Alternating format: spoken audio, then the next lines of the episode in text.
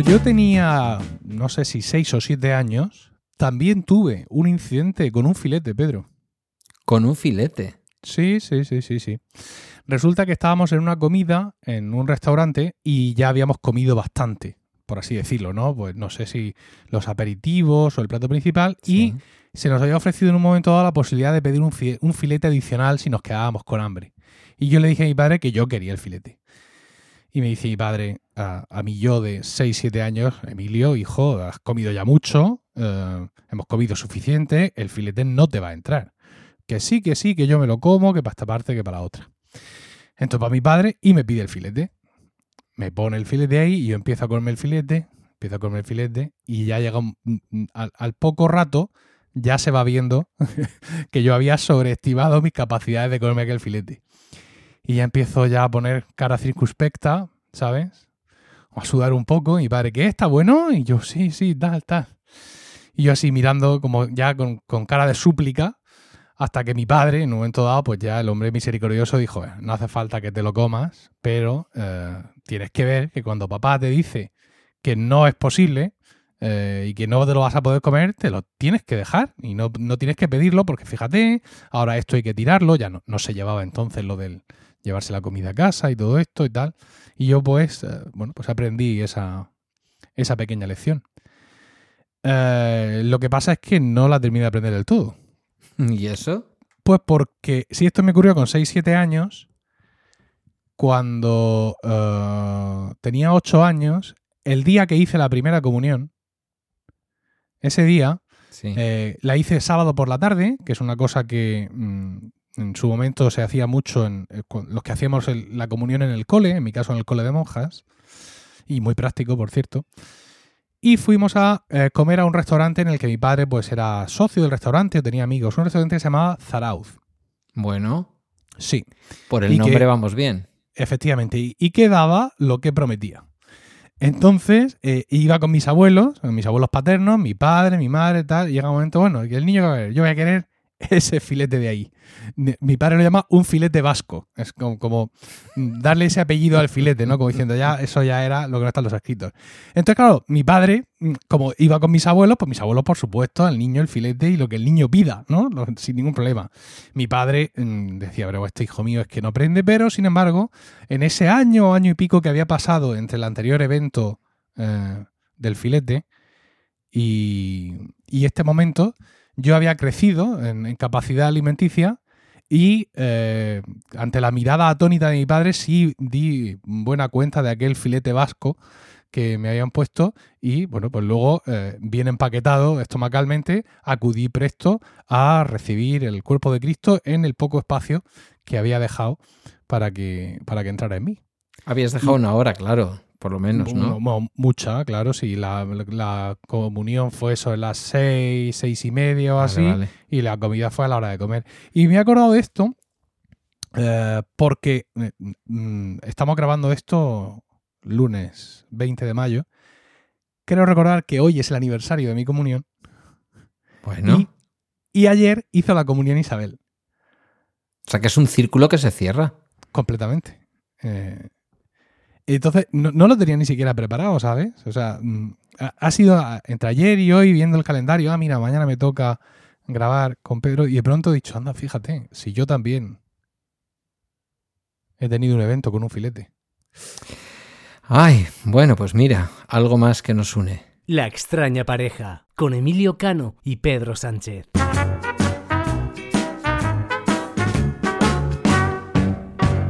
Bueno, Vamos, si te parece, a saludar a los oyentes. ¿Te parece bien? Sí, me parece muy bien.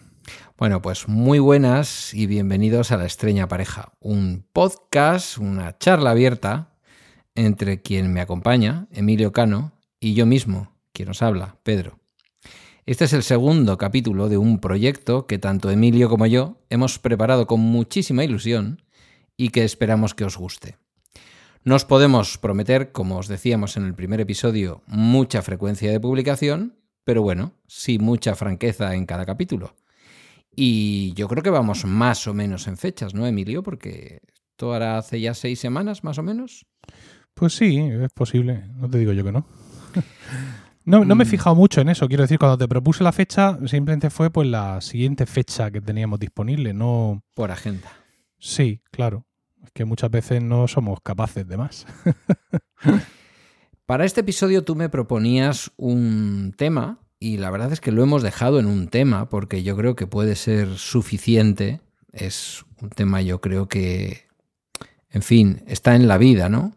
Esta mañana hablaba yo eh, de divorcio, ah, que al fin y al cabo es una pérdida, y tú lo que me proponías para este episodio era, eh, bueno, pues básicamente que tratáramos el asunto, vamos a decir, de las, de las pérdidas, ¿no? Eh, me decías que querías hablar de todo esto a raíz del fallecimiento de tu última abuela, el Sí. pasado jueves santos, eh, jueves santo, que lo digo siempre en plural, por Dios. Eh, ya te dije en aquel momento y te lo digo ahora, una verdadera suerte haber podido disfrutar de una abuela hasta tan avanzada edad en tu caso y Mm. también en el caso de ella, supongo. En todo caso, pues bueno, siempre, siempre es triste, ¿no? Y ya te di el pésame y te lo vuelvo a reiterar aquí delante de toda la audiencia. Muchas gracias. Mm, me decías que querías que habláramos de lo que significa perder esa sensación que yo comparto contigo de ir perdiendo a una generación, ¿no? Sí, A, efectivamente. a una generación que nos ha precedido.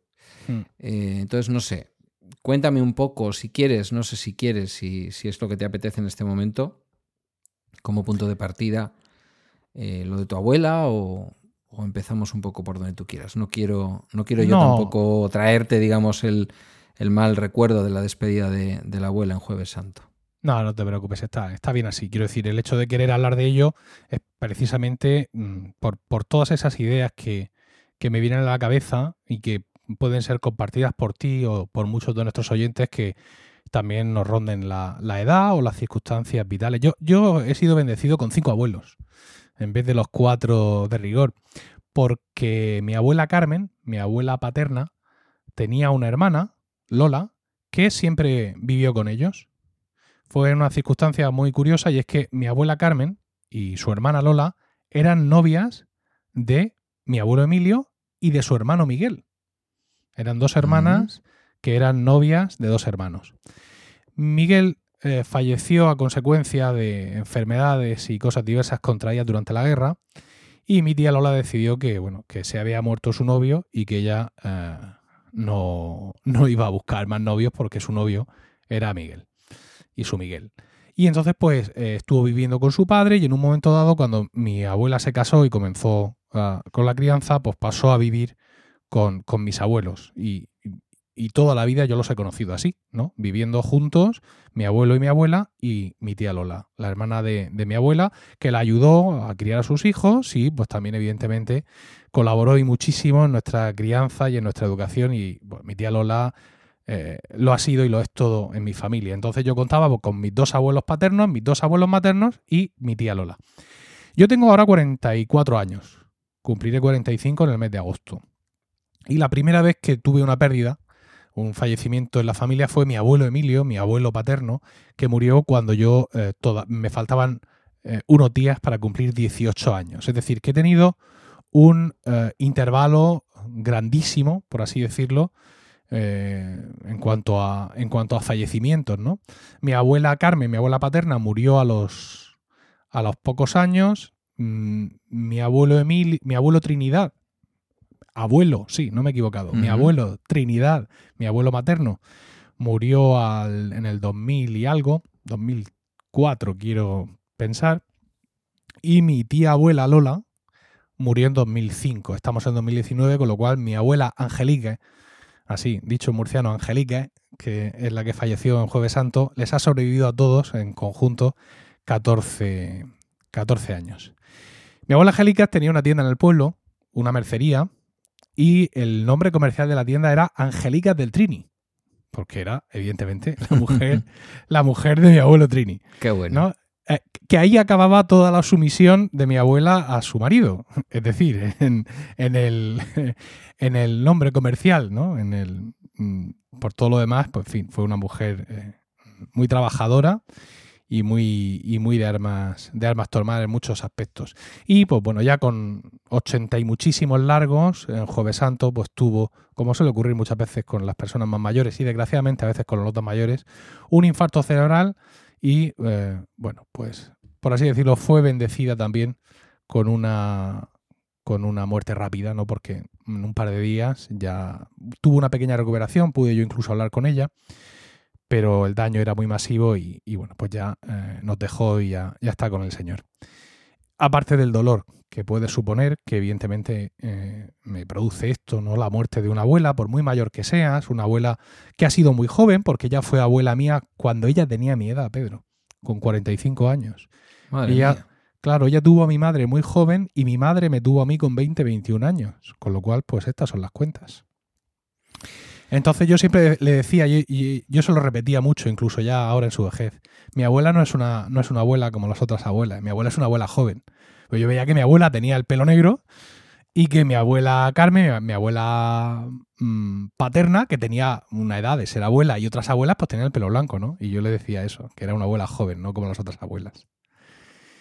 Entonces, pues, eh, claro, mm, mm, este fallecimiento me pilla a mí ya, casado con Rocío y con tres hijos que han disfrutado de su bisabuela. También disfrutaron un tiempo del bisabuelo Paco, del abuelo de Rocío. Y claro, ya no es la muerte de tus abuelos que tomas con la perspectiva de que eres más joven.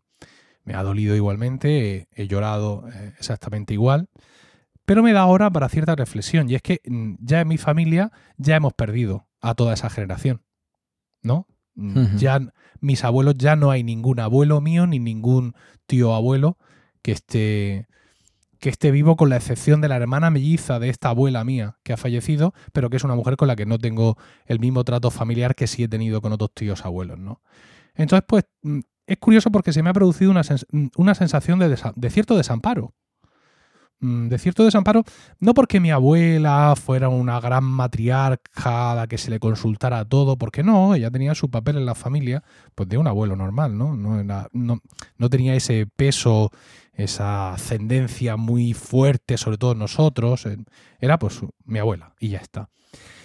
Pero me, me ocurre dos cosas, dos vacíos, no sé si tú mm, has tenido la oportunidad de sentir algo parecido. Por un lado, eso, lo que es la pérdida de una generación ¿vale? Ya está, se han acabado, ya no están, ¿vale? Y por otro lado, que se me va un vínculo con mi pueblo, con Blanca. Mm, mi pueblo, que yo lo considero mi pueblo, aparece mi DNI como el sitio donde nací. Mm, no es así, porque yo nací aquí en Murcia, en el hospital, en, la Risaca Vieja, en lo que era la Risaca en su momento, ahora Hospital Morales Meseguer, pero en su momento mis padres decidieron inscribirme en el registro civil de Blanca. Y aunque yo nunca he vivido en Blanca, para mí Blanca siempre ha sido y siempre será mi pueblo. Mis padres tienen allí un, piso que se compraron, efectivamente, y eh, pues allí ellos siguen pasando vacaciones, nosotros también, vamos a comer a casa de mis padres, mm, con mi abuela, con mi tío, su otro hijo, con mis primos, es decir que... Y ahora no es que dejemos de hacer eso, ni muchísimo menos, no es que nosotros solo fuéramos al pueblo a ver a la abuela, en absoluto. O sea, mis padres, que son de Blanca, tienen allí sus amigos y han nacido allí, siguen teniendo pues su tendencia a ir a Blanca, evidentemente, en un puente, en unas vacaciones, y te voy a decir que no perdemos, porque no esté la abuela, no dejamos de ir, porque vamos a estar toda la familia juntos, mi hermana, mis sobrinos, con mis padres en vacaciones como hemos hecho siempre. Pero mm, siento que se me ha roto un punto de amarre físico con el pueblo. ¿Sabes? Te entiendo perfectamente. Fíjate que. Eh, bueno, yo, esa pérdida que tú, que tú has tenido, digamos, y que puedes unir todo esto que acabas de contar en una, en una única persona, en una sola persona, como era tu abuela, eh, digamos que yo lo he vivido, por decirlo de alguna forma, por separado, ¿no? Mm, las personas como yo, que somos eh, hijos de la inmigración o de la emigración, según desde donde se mire, ¿no? Para, para mi punto de vista, mis padres eran inmigrantes, ¿no? Porque yo ya nací aquí. El vínculo con el pueblo ya se perdió, lo, lo perdí con la inmigración. De hecho, nunca lo llegué a tener, ¿no? Eh, yo he visitado el pueblo de mi padre varias veces, en Málaga, un pueblo de la Sierra de Málaga, los baños de Carratraca. He visitado Brozas, que es un pueblo de Cáceres, muy cerquita de Alcántara, donde está el puente romano, que es el pueblo de mi madre, pero yo no he desarrollado un vínculo fuerte con el pueblo. Habré estado en cualquiera de ellos dos, pues quizás, eh, no lo sé, algo más en el de mi padre, pero entre los dos no he estado una docena de veces. Mm, que eso también, bueno, tiene su... tendríamos un episodio entero para hablar de ello. Eh, eh, perfectamente extrapolable a lo que ocurre con las personas que vienen de Marruecos o de Argelia o de América Latina y que se van que van creciendo aquí, ¿no? Niños con los que a veces te toca incluso trabajar, en mi caso.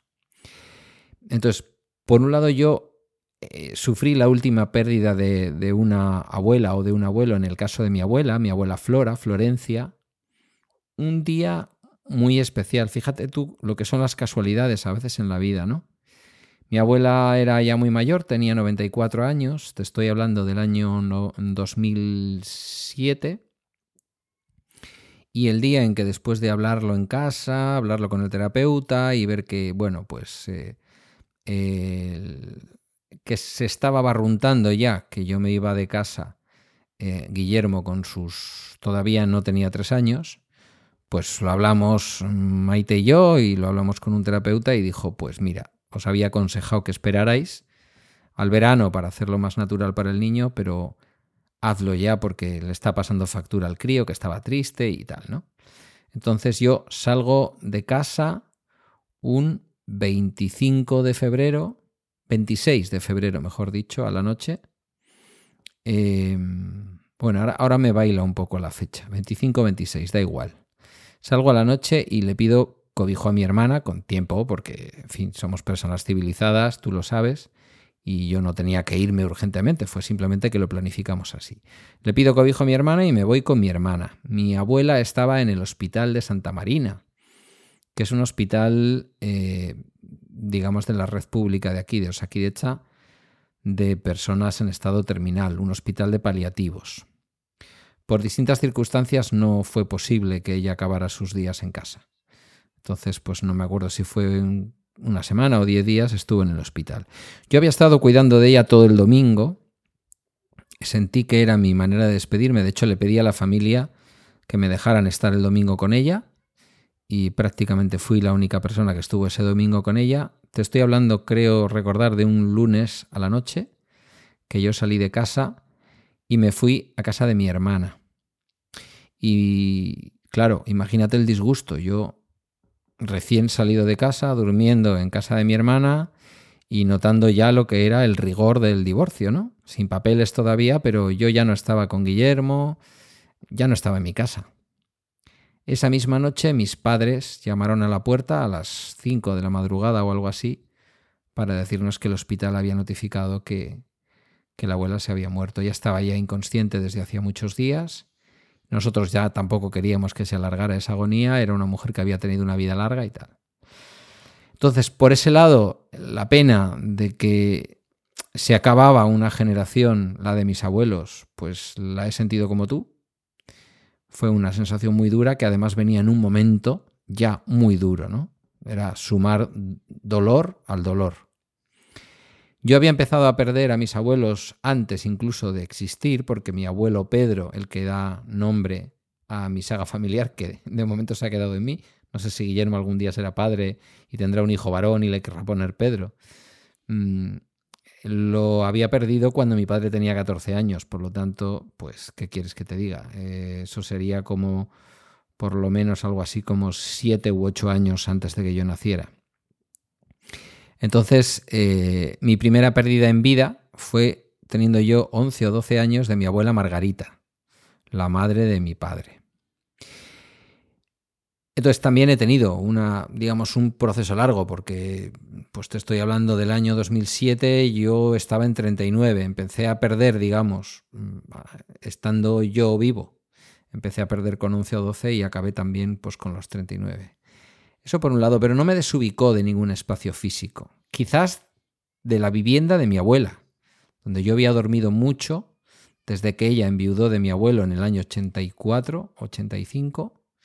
Eh, había sido yo el que pasaba el rellano de casa para acompañarla a ella por la noche. eh, porque mi madre y mi padre viven en el mismo, vivían y siguen viviendo, la que ya no vive por desgracia es mi abuela, en el mismo rellano que mis abuelos. Ellos Pues no te va- habían decidido vivir ahí precisamente por la enfermedad de mi madre y todas esas cosas que yo alguna vez he contado. De donde me desubiqué por completo Emilio, y bueno, está cerquita de Murcia, fue de Almería. Almería para mí era el paraíso. Yo vivía a ir a Almería todos los años, muchas veces hasta tres veces. Yo pasaba hasta noche viejas en, en la playa, en el playazo de Vera. Eh, lo vivía como si fuera un inglés, como si yo fuera a las islas griegas, ¿sabes? Era como el paraíso. Hmm. Y a raíz del divorcio dejé de ir. Y aquella pérdida, la del divorcio, no la del fallecimiento de nadie, me desubicó de una tierra que yo llevo, pues ya ves tú, hijo de un malagueño, nunca he tenido un vínculo especial con Málaga ni con la Costa del Sol, ni con ningún sitio turístico de Málaga, pero sí con, con el poniente almeriense, ¿no?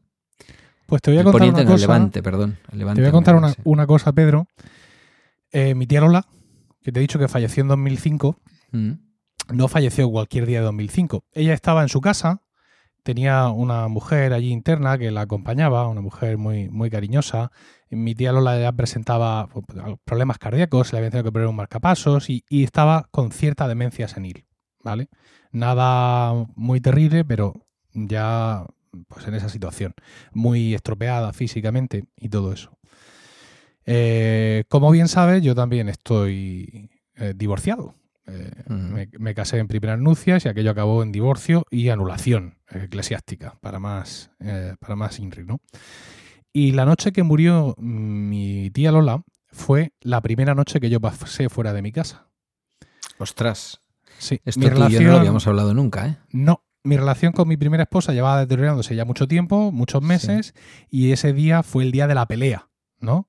El Mm. día de los gritos, el día de los portazos, y en un momento dado, ante una situación que yo no podía sostener, decidí que, que me iba, pero que me iba así, como se va la gente. Abro la puerta y me voy.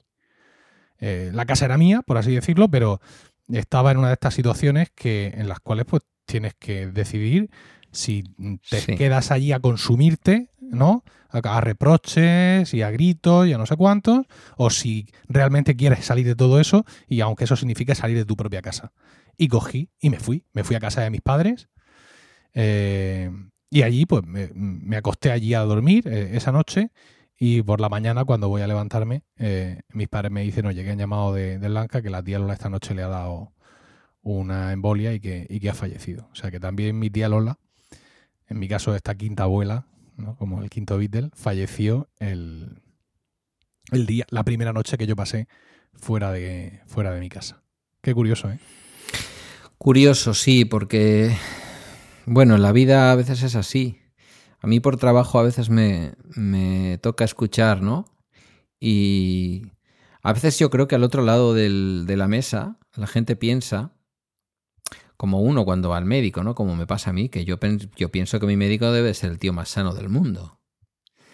Y, y a veces te cuentan estas historias, ¿no? Y tú piensas que, que la vida de las personas se parece tanto, ¿no? Se parece tanto. Las pérdidas en ese sentido son, son terribles. Yo sí recuerdo, fíjate, que el divorcio, el divorcio de Maite, Teresa, la madre de Guillermo, eh, fue una época muy creativa para mí desde el punto de vista de escritura, sobre todo de poesía, no de esa poesía que rima, sino de la otra, de la que a mí me gusta.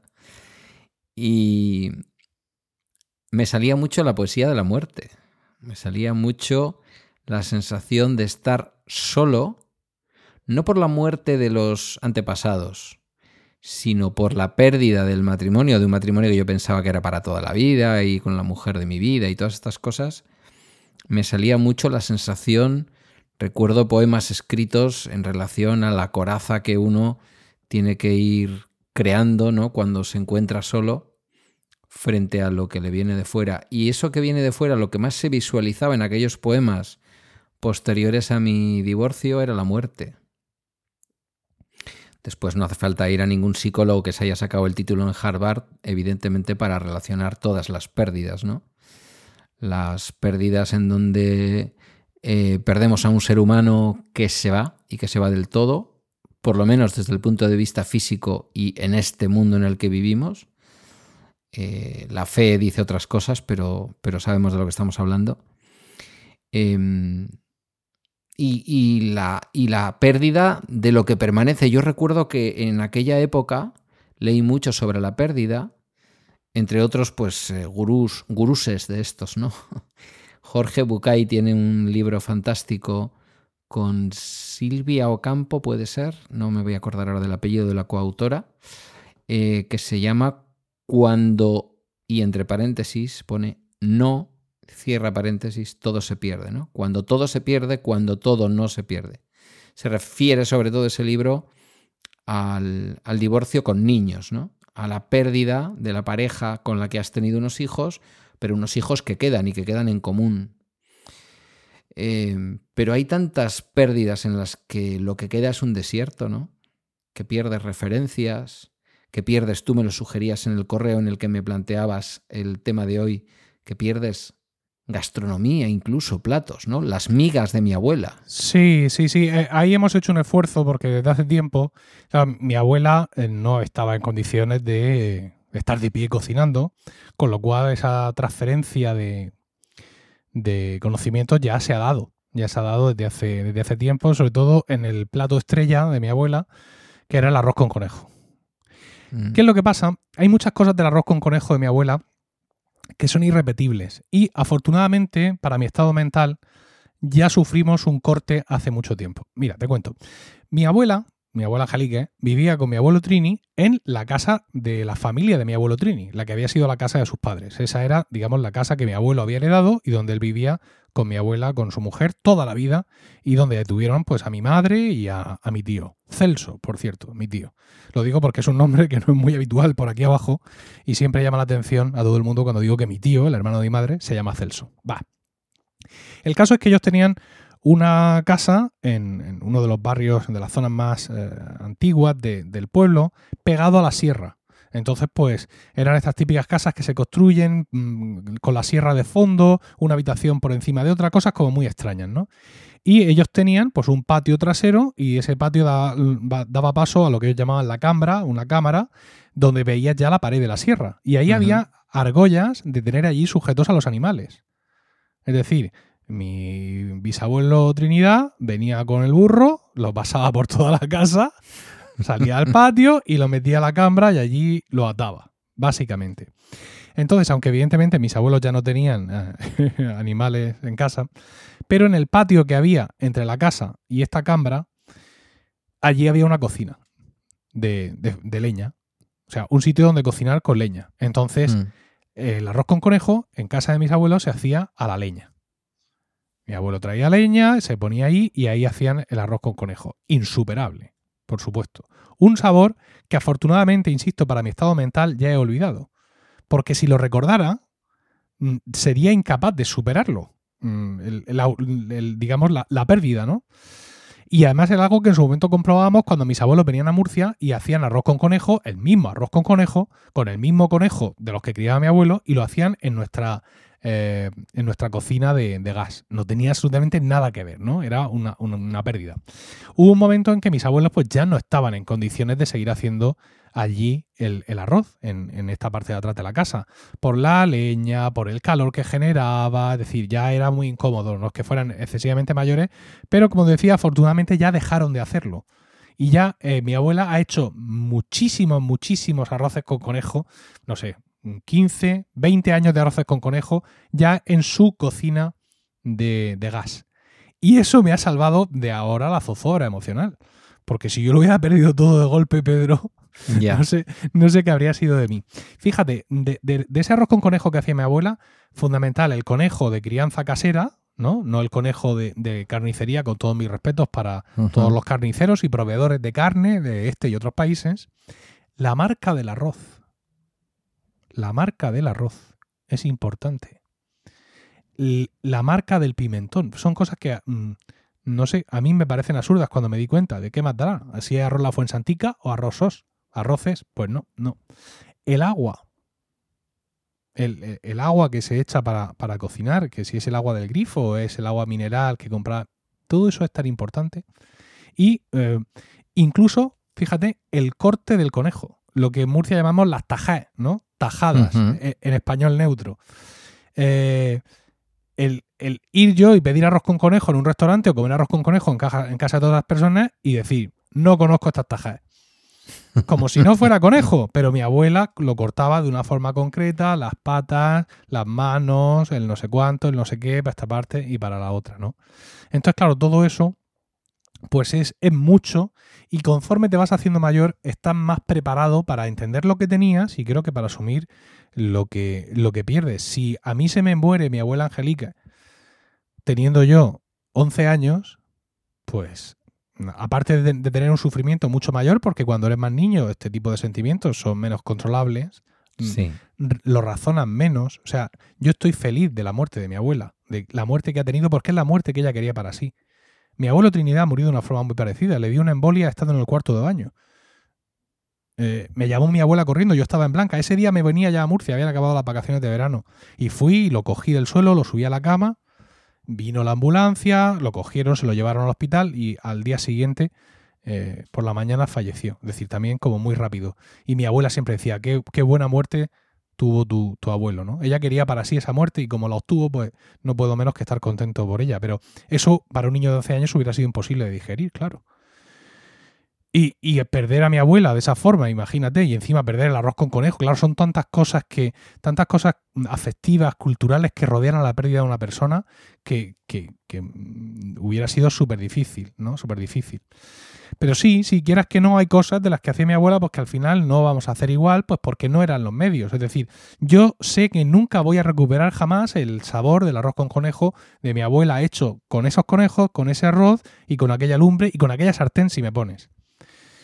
Y claro. son, cosas, son cosas que entiendo ahora, pero que evidentemente a, a, un niño que le pasa esto es incapaz de entenderlo. Por eso te digo que, porque me ha pillado mayor, si no, mmm, estaría todavía sumido en un, en un mar de lágrimas. Yo recuerdo eh, mis primeros años, seguramente mis primeros tres o cuatro años de vida, fueron en una casa que curiosamente eh, yo vivo ahora en el número 61 de la calle en la que vivo y esa casa es el número 67. Es decir, que del edificio en el que yo vivo hay un número 63 y el siguiente es el edificio en el que yo vine del hospital y donde viví mis primeros tres años, ¿no? Que tiene a su vez dos portales. Pues en ese portal y en esa casita, como ocurría en aquel momento en una familia, vamos a decir extremeña, porque claro, mi padre aquí era el pegado en este caso, ¿no? vivíamos mis abuelos, mi abuelo y mi abuela materna, mi madre y mi padre, que como yo había venido, pues de aquella manera, fruto del amor, como se suele decir, pues oye, aunque mi padre era un currela y mi madre también, eh, no tenían en ese momento el dinero como para comprarse directamente una casa. Tuvieron que esperar tres o cuatro años y tal. Esos tres o cuatro años yo los viví en casa de mis abuelos, donde también vivían mis dos tíos más jóvenes. Uno de ellos murió, yo apenas tengo algún recuerdo suelto de él, por desgracia en unas circunstancias muy distintas a las que tú relatas, ¿no? De la pérdida de tus abuelos. El hombre se fue a la playa, ahí a la zona de Urdaibai, mm, que se iba mucho desde aquí porque era a donde te llevaba el ferrocarril de vía estrecha, lo que es hoy Euskotren y nada, murió, murió arrollado por el tren, pues, pues en una cosa de juventud, ¿no? De, me he olvidado la toalla, vuelvo rápido a la playa por ella, vuelvo corriendo, cojo el tren en marcha, los amigos me abren la puerta. Fíjate qué cosas, ¿eh? Lo que hoy es imposible. Un tren en marcha hoy no abre una puerta. Bueno, en esas circunstancias yo crecí los tres primeros años. Tres, yo diría que hasta los cuatro más o menos que se compraron una casa en el mismo barrio, que era un barrio que se estaba construyendo, pero hasta ese momento yo dormía en un sofá cama al lado de mis abuelos, en la misma habitación que mis abuelos. Pues me imagino que por dar también un poco de intimidad a mis padres, ¿no?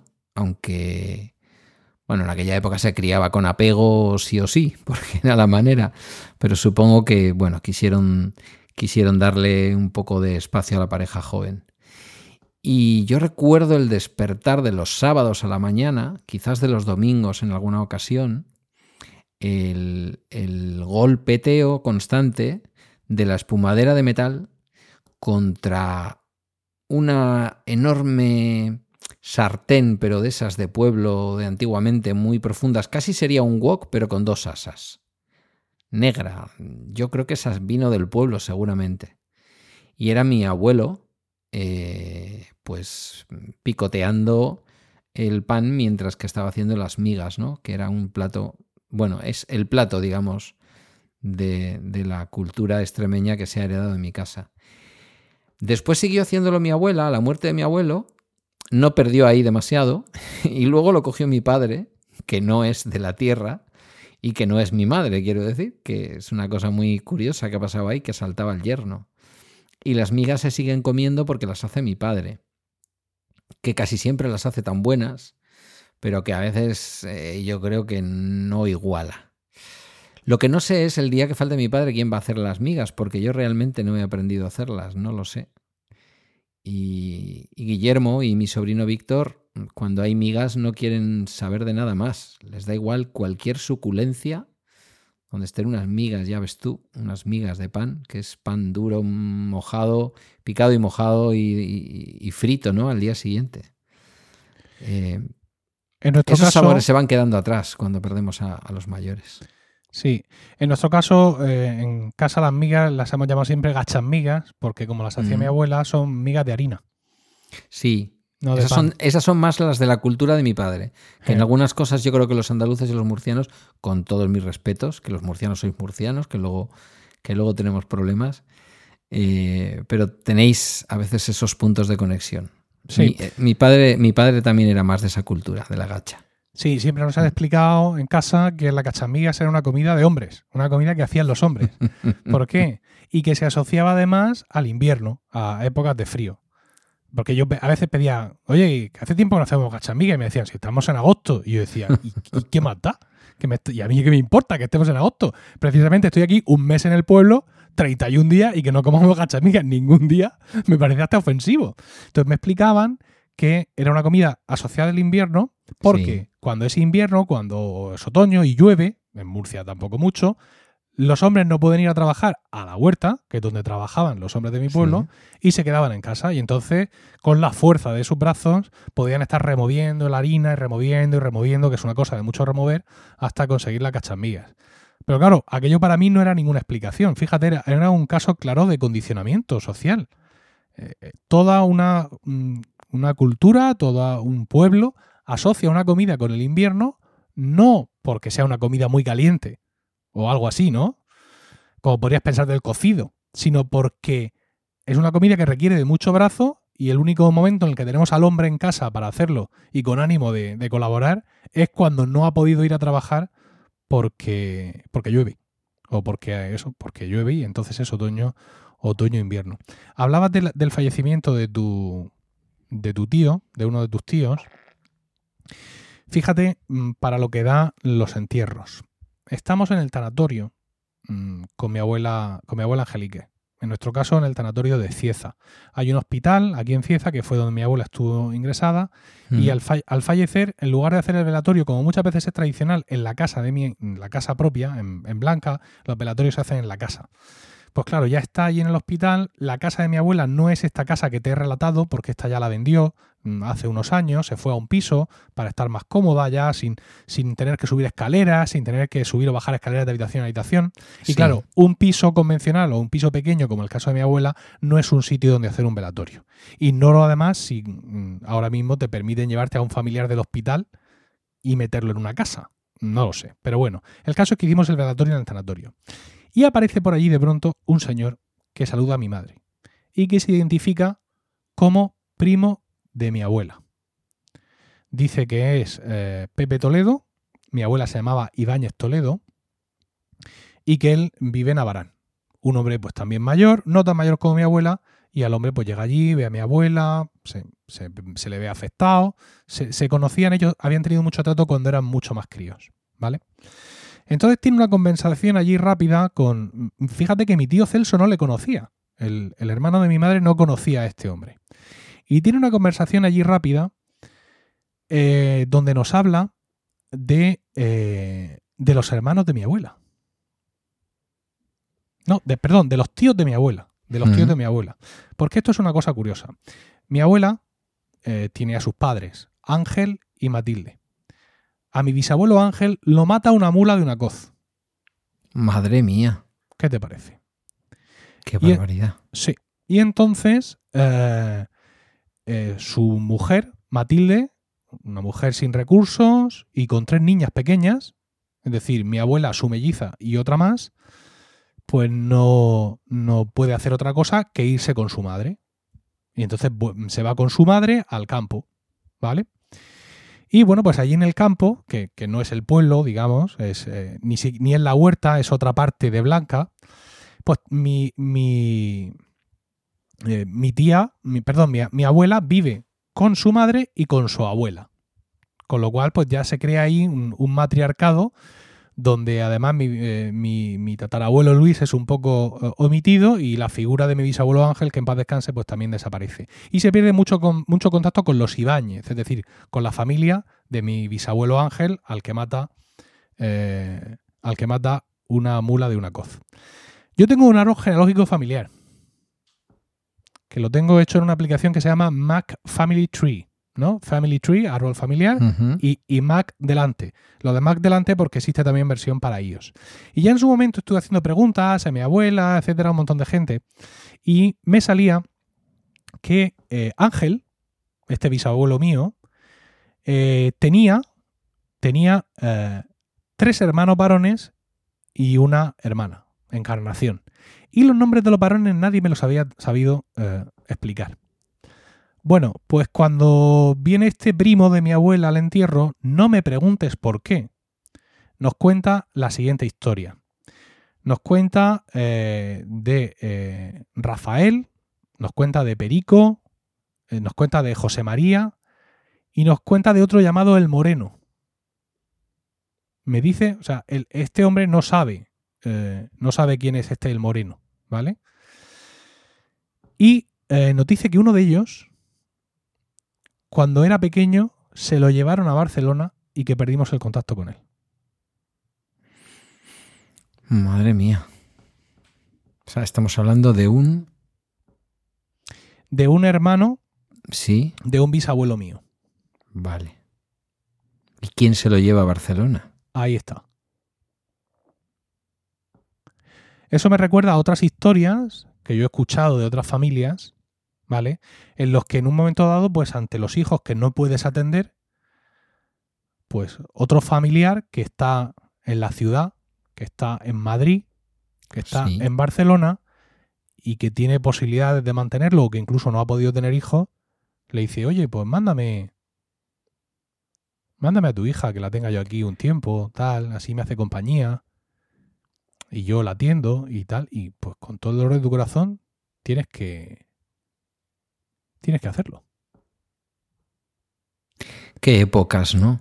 Sí. Qué forma de vida, qué... Y, y este hombre, eh, me estoy dando cuenta ahora que me he equivocado, eh, la anécdota, claro. Eh, este hombre, Pepe Toledo, no podía saber todo esto de los hermanos de mi bisabuelo Ángel, Ángel Ibáñez. Él hablaba de los hermanos de mi bisabuela Matilde Toledo. Pero vamos, es igual. El caso es el mismo. Es decir, uno Sí. de mis bisabuelos, no, no el, el- el bisabuelo, sino la bisabuela, había un hermano del que nosotros no sabíamos nada.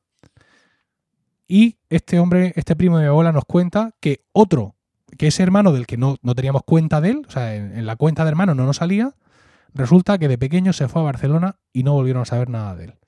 Eso significa que hay en Barcelona una familia de apellido Toledo, porque aquí en España el apellido del, del padre es el que se mantiene, que tiene su origen en Blanca y que de los cuales no sabemos nada.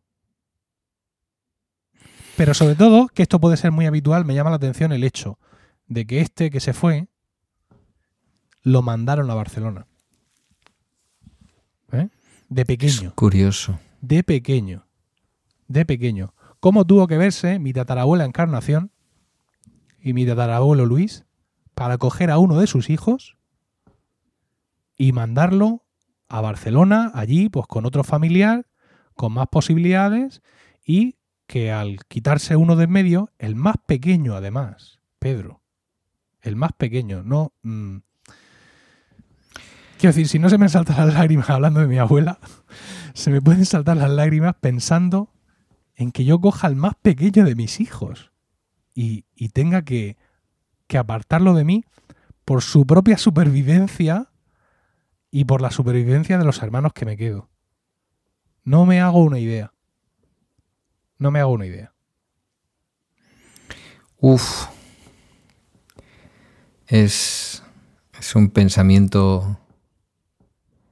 Es un pensamiento difícil cuando eres padre. Sí, Eh, los, los oyentes que no lo sean se hacen cargo, pero algo, algo cambia en la vida. Yo no sé si lo comentaba en el otro episodio o en qué podcast o en qué momento lo he comentado, ¿no? Cómo el nacimiento de Guillermo me hizo. Me hizo mm, enfrentarme a los temas de menores de una manera muy distinta, ¿no? Como trabajador social, quiero decir. Aquello que se suele decir de que cuando tienes un hijo, todos los niños son tu hijo, ¿no? Y entonces es muy difícil hablar de una cosa como esta sin pensar efectivamente que le hubiera pasado a tu propio hijo, ¿no? mira, que por tú tuvieras ahora que mandar a Miguel Mi- a Barcelona. a Miguelito. Fíjate tú. Mira, por aligerar un poco, porque tampoco es cuestión de que la gente esté tragando saliva, me, me comentaba eh, una amiga que ella cuando empezó a ver Perdidos, Mm. la serie ya ha pasado muchos años, ¿no? Eh, no sé, ¿tú veías Perdidos? Sí, pero yo fui de los eh, seguramente para ti incomprensibles Sí, que en la segunda temporada, una cosa así, dije, yo estoy harto ya de números, estoy harto de la isla esta, vale. del otro lado de la isla que echa humo y de todo. La tengo pendiente, la tengo que volver a ver. Bueno, eh, Aunque creo- ya me has hecho hoy todo el spoiler completo en... No, no te he para hecho no hacer el spoiler. de uno lo he hecho de otro. Bueno, eso no es spoiler. Quiero No, decir, no, serie ya que sé. tiene... Ya, ya conozco el final de la serie y no creo realmente. Otro día hablaremos de los spoilers. Sí, Hoy tendría mucho pecado un spoiler sobre Juego de Tronos. Pero no, cuando una serie está ya sentada en la memoria colectiva, no creo que el final sea lo fundamental. efectivamente. Eh, bueno, no sé, porque ahora mismo la verdad es que no, no lo recuerdo, si eh, había una embarazada en el Claire, ¿vale? Mm. Sí. Que, que da a luz. Que da a luz en, durante, no sé si es al final de la primera temporada o Sí, sí, cuando, cuando sí. O, o durante la primera temporada hay un momento en que da a luz, con lo Era cual una tenemos- chica que había tenido problemas de adicciones o algo así. sí, de todo. Sí, sí. Y entonces pues tenemos un bebé, ¿vale? Y esta amiga, esta amiga que ya había sido madre cuando estaba viendo Lost, en todas estas idas y venidas de la gente, al bebé sabes que se lo roban un par de veces, eh, que ella, da- eh, ella desaparece, luego la encuentran, vivía angustiada pensando en las tomas del bebé. Ella que había dado Claro. teta a su hijo y, y Claire, la- el personaje que también estaba dando teta Sí, eh, sí. a su hijo como corresponde. Claro, eh, su- mientras que eh, su marido estaba pensando en la trama, en el otro, no sé cuánto, ella, su verdadera angustia no era por quién los números, por el este, por los otros, los demás allá, el monstruo o quien fuera. Su verdadera angustia vital en ese momento era por las horas que hacía que ese niño y esa madre no estaban juntas y cómo tendría las tetas ella a punto de explotarle y a ese niño que le faltaba su toma. O sea que- No le, no le cuadraba. no, no, El no, fallo no, de guion. Bueno, bueno, no, no, no, sido. no, no, ni siquiera llegaba a fallo de guion, ¿sabes? Sí, sí, ella era se quedaba era en una, era una angustia, una angustia Sí, sí. de ese zagal cuando le toca, ¿sabes? Que dejen ya de secuestrarlo y de subirlo para arriba y para abajo porque se les puede quedar en el camino. En fin. Bueno, pues un recuerdo, ya que has mencionado a Barán, un recuerdo para seguir aflojando un poco, que nos hemos puesto ahí un poco dramáticos. sí. Eh, Abarán. En Abarán, Abarán no, está. Abarán, muchacho, Blanca, No, no, perdóname, has mencionado a Barán. Cieza. Bueno, pero has mencionado luego a Barán. Yo creo que no he dicho Abarán en ningún momento. Hombre, que no. ¿Para, ¿Para qué? No tiene sentido. Ah, sí, sí. Claro, que el primo de mi abuela vive en Abarán. Vale, sí, cierto. Correcto. Vale, vale. Sabía que por algo. Sí, En Abarán, sí. si no recuerdo mal, estaba, ya no lo sé, porque con las autopistas y las autovías, pues hay muchos negocios clásicos que se irían a pique. Estaba la venta al moro, ¿no? Sí, por supuesto. Bueno, eso forma parte de toda mi... O sea, la venta al moro era la frontera. Yo ahí estaba ya de vacaciones. En aquella época que era más joven, eh, me, me estoy refiriendo a la pérdida del divorcio, ¿no? A los sitios que yo he perdido con el divorcio. Sí, Aunque la venta del moro fue una mezcla entre el divorcio y la autopista. Quiero decir que una vez que ya tuvisteis la autovía entre Albacete y Murcia, no siempre parábamos en la venta del moro. Hmm. Para los que no conocen la venta del moro o no han parado nunca, eso es que no han ido nunca a esa zona del, del sureste español, porque si no lo clásico era parar, pues era un sitio clásico donde había mm, una barra de tapas probablemente de medio kilómetro, no lo sé, o cosa por el estilo, eh, llena de fotos de toreros, seguramente porque vivió años mejores que cuando yo lo conocí y allí paraban los toreros, supongo que a dormir y, a refrescarse y a seguir camino por esas plazas de primera, segunda y tercera de- del mundo. Em, yo hacía normalmente, normalmente y cuando era joven, la primera parada de verdad, porque cuando empezamos a ir íbamos con un Seat Ibiza de gasolina y había que parar antes a echar gasolina. Pero ya incluso después con un Seat Córdoba que yo tuve de gasoil, era la primera parada que hacíamos. Primera y única. Entre Vera, o la costa de Vera, y Galdacano. Y allí yo paraba y me pedía una eh, Liker. ¿Tú te acuerdas de las Liker? sí, La Mao sin alcohol. sí, sí. Una Liker que muchas veces me la tenían que cambiar porque salía directamente congelada. O sea, imagínate qué fresquita estaba. Y empezaba a tapear con cualquier cosa que me quisieran ofrecer como tapa. Y allí empezaban siempre mis vacaciones. Hasta que no llegaba allí, las vacaciones no habían empezado. A ver, una, una cuestión. Eh, para empezar, en Mesón del Moro. Mesón. Sí, Mesón. lo digo porque Venta, Venta del Moro es una, es una población que se llama así, que no sé dónde está. No, no. Pero no. aparte de eso- Mesón del Moro, sí. ¿Por, por qué echabais, que echabais por Murcia? sí. ¿Para volveros? Claro, Ah, bueno, claro, claro. claro. claro. Nosotros llegábamos a Madrid. Sí. Madrid, Tarancón, O sea, de- de- Tarancón, de- de Almería a Albacete, Murcia. De Murcia por la Nacional hasta Madrid y luego ya de ahí para arriba. Sí, cuando nosotros empezamos a ir, que era finales de los 80, Sí. eh, íbamos primero con los padres de Maite y luego ya cuando a partir del 90 nosotros empezamos a ir ya con nuestro propio coche, empezamos a trabajar y tal, mm, siempre ese ha sido siempre nuestro camino, no, no sé si hay otro más corto para ir. Sí que había gente, yo creo que en algún momento alguien que iba por Granada o cosa por el Sí, estilo, sí, sí. pero nosotros íbamos al Levante, entonces... A ver, yo ahora pensaba, yo pensaba en la E5, que cae como línea recta. Mm, Los que la transiten dirán, ¿qué cojones línea recta? Pero la sensación que yo tengo, mm, ahora mismo no tengo ningún mapa delante, me podría poner a buscarlo que estoy delante del ordenador. Pero la sensación que yo tengo es que la E5 te cae desde Madrid, creo que hace un escorzo por Toledo o por no, por no, por Talavera, no lo sé, y caes a Granada. Y de Granada a Almería, bueno, claro, también está Sierra Nevada por ahí, no sé cómo lo vas a Mm, Sí, esquivar. no, no, pero claro, nosotros fíjate que no íbamos a la zona del poniente, ¿no? Que ahí sí hubiera tenido más sentido a lo mejor bajar por Granada. Sí. Íbamos por, íbamos siempre, siempre Albacete Murcia. A mí lo que me une con Murcia es eso, Sí. y luego que evidentemente Vera, eh, pues Sí. después de Vera está toda la zona de Palomares, Sí, ya sí. llega Pulpí y ya estás en Murcia. Estás No, no, Águilas, claro, no, tiene todo el sentido venir por ahí. Que era el, era el pueblo al que íbamos a ver el. Es que fíjate qué difícil es, pensarlo ahora, ¿sabes? Pensarlo ahora porque, mira, Blanca, mm, mi pueblo, Mm. eh, de Murcia está pues, por, la, por la autovía a 20 minutos. 20, 25 minutos. Cuando yo era pequeño, Hacia y, ir, sí, eh, antes de llegar a Cieza, desde Murcia hacia el norte, antes de llegar a Cieza y a Abarán. Sí. Es decir, el orden Sí. es Blanca, Abarán, Cieza, ¿vale? Eso viniendo desde Murcia. Cuando yo era pequeño, ese viaje era de una hora, una hora y pico larga. Mm. porque íbamos por carretera nacional. Y los Claro. coches además corrían lo que corrían. Entonces, claro, el intentar yo decirte ahora en plan cuñado, pero ¿por qué te echas por ahí? Échate por el otro lado, que tarda... ¿sabes? Es muy complicado porque yo no conducía en los 80.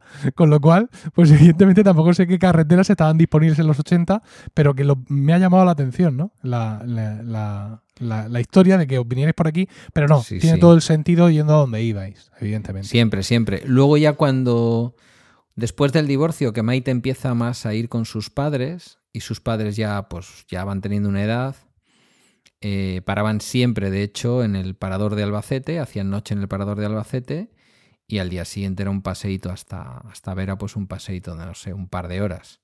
Pues si desde Murcia tenías una hora más o menos a Vera, una horita y y pico, porque son como 150 kilómetros, si no recuerdo mal, de, de Murcia capital a la playa de Vera.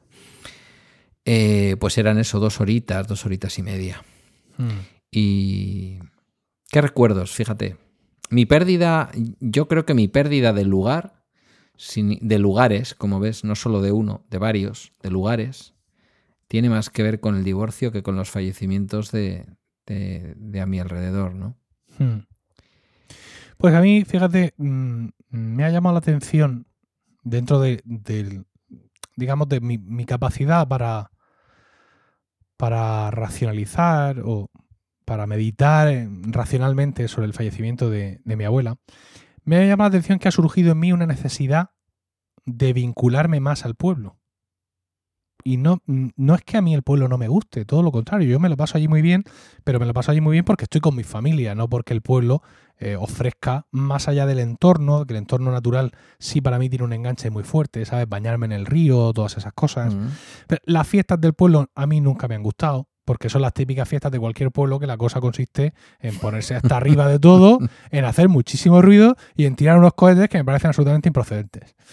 Eh, yo he corrido en el encierro de Blanca, nosotros tenemos un encierro, uno, en Sí. verano, en las fiestas, sí, en las fiestas de San Roque de agosto, tenemos, compramos los toros y hay un encierro y luego hay una feria, una serie de corridas allí, en una de estas típicas plazas de toros portátiles que se instalan en, en los pueblos. Sí, sí. Y yo he corrido el encierro con gran éxito de crítica y público, sí, sí, sí. De hecho, incluso eh, un par de años fui cartel de eh, las fiestas de- del año siguiente.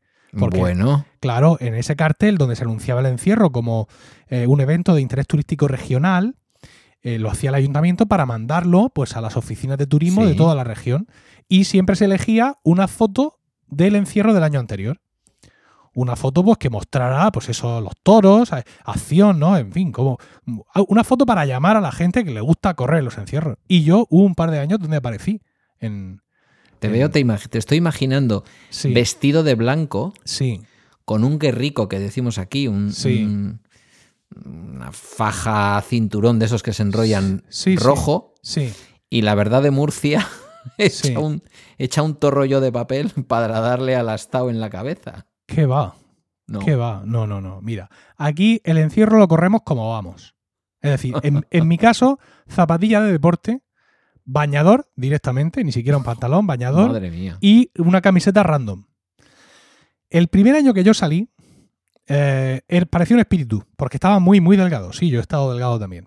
Llevaba perilla y el pelo muy, muy, muy largo. Con lo cual me puse un pañuelo en el pelo. Entonces Sí. parecía una cosa mala. Parecía un cantante, parecía un cantante de country eh, norteamericano con cirrosis por la delgadez extrema. Y luego con mi característico estilo para correr, que es ninguno. Eh, mi padre, cuando luego vio el- el- la grabación del encierro en imágenes del- del- de la televisión local de Blanca, me calificó de águila espiazá. Eso fue como mi padre definió mi estilo lamentable a la hora de correr. He de decir que eh, cuando salí de- del callejón donde yo estaba oculto, al paso de los toros, y salí corriendo tras de ellos como un demonio, ¡eh, eh, eh! Eh, vamos, vamos, vamos! De pronto un toro se da la vuelta. Entonces se me ve en el vídeo clavar frenos como un dibujo animado y salir corriendo como alma que lleva el diablo y eh, viendo a ver las posibilidades que tenía de guarecerme, se me hace una señal o yo veo que en un portal de una casa la gente se está metiendo, que la puerta sigue abierta y como yo iba a, mm, a mucha velocidad para poder virar, me engancho a una canaleta de estas de agua que baja Sí. y la arranco y me la meto conmigo para adentro. Tremendo todo. O sea que esa imagen que tú tenías bucólica mía de vestido de blanco a San Fermín venimos. No, no, San, claro. Roque, oye, San Roque en nuestro caso, a San Roque venimos por ser nuestro patrón eh, con el periódico en la mano. No, no, no. Lo- los encierros, ya Yo sé que como has- mucha, mucha gente abomina de ellos, eh, pero si vieran los que ocurren en localidades menos glamurosas que, que, que Pamplona, pues su Pamplona. opinión sería todavía peor si eso es posible. No, no porque maltratemos especialmente a los animales, porque allí tú los conduces y vas corriendo eh, a una distancia prudente, es decir, en mi pueblo no se les pega, no hay un ensañamiento como en ningún encierro, porque van a gran velocidad, tampoco hay muchísima gente, con lo cual, en fin, tampoco voy a defender ahora los encierros porque no, esto no es un debate no, de no, no estamos haciendo ni Pero que- una apología ni. Efectivamente. Pero que, vamos, que es una cosa, ya te digo, muy poco glamurosa. Ni, ni uniformidad, ni nada. Y la gente, además, se le encierra a las 4 de la tarde, ya cuajado de cerveza desde por la mañana, con un cocido en el cuerpo que se ha empeñado tu abuela Angelique, que en paz descanse, a hacer el día del encierro, cuando le hemos suplicado, por favor, que no haga cocido el día del encierro. Y en esas condiciones te vas a correr. Esa necesidad tuya de vinculación mmm, tiene que ver porque a mí me pasa, por ejemplo, con las migas y con algunos otros platos que yo le digo a mi madre, mamá, hace mucho que no haces sopa de tomate. O yo me acuerdo de una sopa de leche que ya no la hace tampoco, que era una sopa de leche que si yo, la, si yo la describo parecería poco apetitosa, pero que estaba increíble. Una sopa sobre leche con crustoncitos de pan, mmm, crujiente. Quiero decir que la leche estaba calentita, pero, pero el pan estaba recién frito y recién echado para que no se, eh, como decía mi abuela, para que no se amolleciera, para que no se llenara de líquido y por lo tanto crujiera. Y las, y, las gotas de las, las, gotas de aceite en la leche, que tú lo ve hoy eh, alguien desde la gastronomía actual, moderna, un joven o cualquiera y diría, eso tenía que estar horrible y era una delicia. Ese ánimo de recuperar esa memoria en mí al menos está por una cosa muy concreta y es que no quiero que mi, que mi hijo pierda eh, sus, sus, raíces, ¿no? Un, una segunda generación ya de la inmigración, es decir, alguien que prácticamente, bueno, prácticamente no, desde los seis meses ha estado educándose en euskera, en fin, que, que la cultura de aquí es, que él es un vasco por todos los lados que lo quieras mirar, ¿no? Ese deseo tuyo de vincularte más tras el fallecimiento de tu abuela tiene que ver con que tus hijos no pierdan el contacto con Blanca, que no te vean alejarte de tus raíces? No lo tengo claro. Mm, yo creo que es más bien personal, que es algo mío que ha estado, ha formado siempre parte de mí, no quiero perderlo. Porque eh, mis hijos tienen una relación excelente con Blanca. Para ellos ir a Blanca es ir a estar con los primos, a casa de los abuelos, mm a la relajación de las normas propia del verano, a bañarse en la piscina, a bañarse en el río, a ir a la feria y bien, a todo eso. Entonces, para ellos Blanca es una referencia eh, muy activa, ¿no? Porque, está, porque mis padres hacen de ancla en ese sentido. Incluso es una experiencia eh, que en lo cultural ellos han adaptado porque, eh, bueno, nuestros oyentes o los oyentes de mis podcasts pueden pensar que yo tengo acento murciano pero ellos no, mm. tienen, ellos no tienen ni idea de lo que yo soy capaz de soltar por mi boca. es decir, si yo me suelto y hablo no con acento murciano, sino con el acento del Valle de Ricote, soy prácticamente ininteligible. Entonces, eh, yo a mis hijos, Rocío habla mucho mejor que yo, por la general, en ese sentido, eh, nos hemos esforzado en enseñarles mm, a hablar un español que puedan entender en todas partes, ¿no? No a que sean excesivamente relamidos, pero comparados con otros niños de su edad, mis hijos hablan en ese sentido mejor, pero porque nosotros hemos tenido el capricho, no voy a decir que sea mejor ni peor, el capricho de eh, intentar eh, que distingan, ¿no? Y que controlen un poco su acento natural. Alguno me dirá que eso es malo, pero bueno, lo hemos hecho así. Pero mis hijos tienen ese acento. Sobre todo Isabel. Y cuando Isabel... Que lo, lo exacerbarán cuando están un tiempo en el pueblo. Seguro. Claro, ¿por qué? Porque además eh, mi, mi, sobrina, mi sobrina Ángela, la hija de mi, de mi hermana, bueno, pues ellos, ellos, hablan eh, con su acento natural y también hace muy bien, ¿no? Entonces, cuando mi, cuando mi hija pasa mucho tiempo con Ángela, se le pega. Se le pega. Y inmediatamente viene mi hijo a acusar. Papá, Isabel está hablando en blanqueño. y para ellos, el acento de Murcia en general es hablar en blanqueño. Porque además cuando están en Blanca, ellos escuchan a toda la gente de allí pues hablar con acento eh, propio de Murcia, cosa que aquí en Murcia no es que no escuchen, no es que aquí en Murcia mm, todo el mundo hable genial, pero en su entorno de niños, de profesores, de papás de otros compañeros, eh, pues tienen menos oportunidades de encontrarse ese acento. El otro día les contaba un cuento, Pedro, para dormir, y salían mm, tres razas de alienígenas. Ellos siempre me piden que haga voces distintas, ¿no? Para una puse un acento mexicano, bastante poco conseguido, muy, muy, digamos, muy estereotípico. para otra raza de alienígenas puse un acento de, de vampiro de película, ¿no? Una cosa así, como de Transilvania. Y para la tercera raza elegí hablar con mi acento natural de blanca, todo lo abierto que pude. Llorando de la risa. Los dos cabrones. Ja, ja, ja, ja, ja, el papá está hablando en blanqueño. Y al día siguiente, de pronto vienen los dos a la cocina y me dicen, habla en blanqueño. ¿Sabes? Pues venga, hazlo, hazlo. Entonces, ya te digo, mis hijos tienen la referencia física, afectiva y cultural de Blanca presente, en ese sentido, ¿no? Ellos saben que yo soy de Blanca e incluso mi hija muchas veces cuando está mucho tiempo allí y está con su prima, también se dice de Blanca. Cosa que mi mujer hace que se suba por las paredes. Pero bueno, eso es otro tema. Eh, es por mí, ¿sabes? Ya. Es por, es por mí, por, por, por, por eso, por mi herencia, por el tiempo. Yo he pasado mucho tiempo en Blanca. Mi abuelo Emilio venía a recogerme los viernes a la salida del cole y nos íbamos ahí el fin de semana entero. Las vacaciones, vamos, desde el último día de clase de junio hasta el primero de septiembre, lo pasábamos en Blanca. Las fiestas de Semana Santa, que aquí se añade una semana más por las fiestas de primavera, desde el viernes de Dolores hasta el domingo antes de volver al cole. Es decir, 14, 15, 16 días allí. Yo he pasado mucho, mucho tiempo en Blanca, ¿no? Y eh, ese tiempo allí, esas tardes con mis primos, con mis abuelos, mmm, han supuesto tanto en mí eh, y, estoy tan contento de que mis hijos puedan vivir parte de eso también con sus propios primos, que, no quiero renunciar a eso, ¿no? No, no es necesario, porque ya te digo que mis padres tienen allí su casa y vamos ahí en verano y, y eso sigue estando ahí, pero de alguna forma, eh, si yo tenía, digamos, dos amarres al pueblo, uno eran mis padres y, digamos, toda su generación. El otro ya solo quedaba mi abuela. Y ahora la he, y ahora la he perdido. Ya. Mm, Sigo amarrado, mi padre, su hermana. Es decir, que estamos allí en el pueblo, pero de alguna forma ha sido en plan.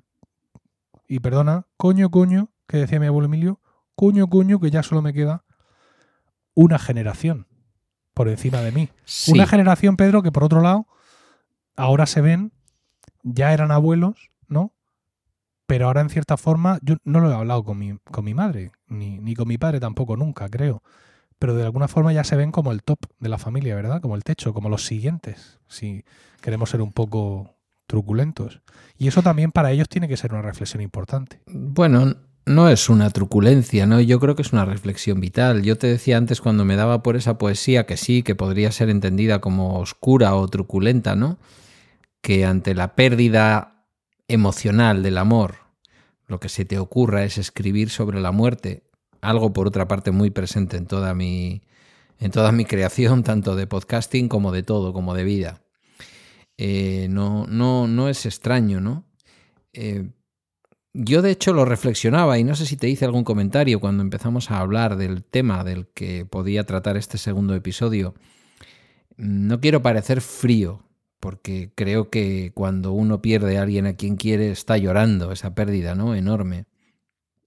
Pero cuánto de lo que lloramos y cuánto de lo que nos afecta eh, un funeral, sobre todo cuando es un ser muy, muy querido y muy cercano, ya no te cuento cuando es efectivamente uno de nuestros antepasados, ¿no? Uno de nuestros mayores. ¿Cuánto de lo que lloramos es nuestra propia condición, como en miércoles de ceniza, nuestra propia condición de mortales, ¿no? Saber que un día seremos nosotros los que estaremos en ese lugar. No sé si es un pensamiento muy mío, muy mórbido de esta personalidad mía tan extraña, o es algo que le pasa a más gente, ¿no? El pensar que una parte de la pena tiene que ver con que, como al César, ¿no? El fallecimiento de un ser querido que, digamos, en la línea eh, nos antecede, es de alguna manera acercarnos también a un lugar en el que, con fe o sin fe, mira, no queremos normalmente estar, ¿no? Que es el, el momento de decir adiós a este mundo. Pero y No- yo creo, No mira, sé cómo lo ves. sí, muy bien, pero hay otra faceta además por la que creo que lloramos por nosotros mismos. Eh, mm, yo te decía que estoy relativamente contento por la muerte que ha tenido mi abuela. Estoy contento por ella, ¿no? Porque ella sé que no hubiera querido verse eh, pues incapacitada, por así decirlo, necesitando todavía más ayuda, mm, en fin, todo ese tipo de historias. Y yo, en algún momento, cuando, cuando lloraba durante su velatorio o durante su entierro, mm, lloraba por mí, porque me quedo sin abuela. Claro. ¿Sabes?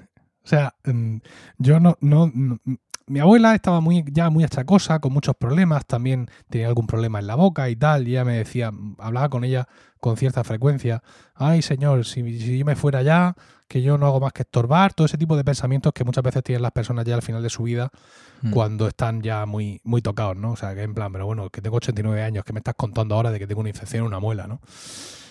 Y, y en ese sentido yo sé, mm, no que ella deseara morir, pero sí que se merecía el descanso, ¿no?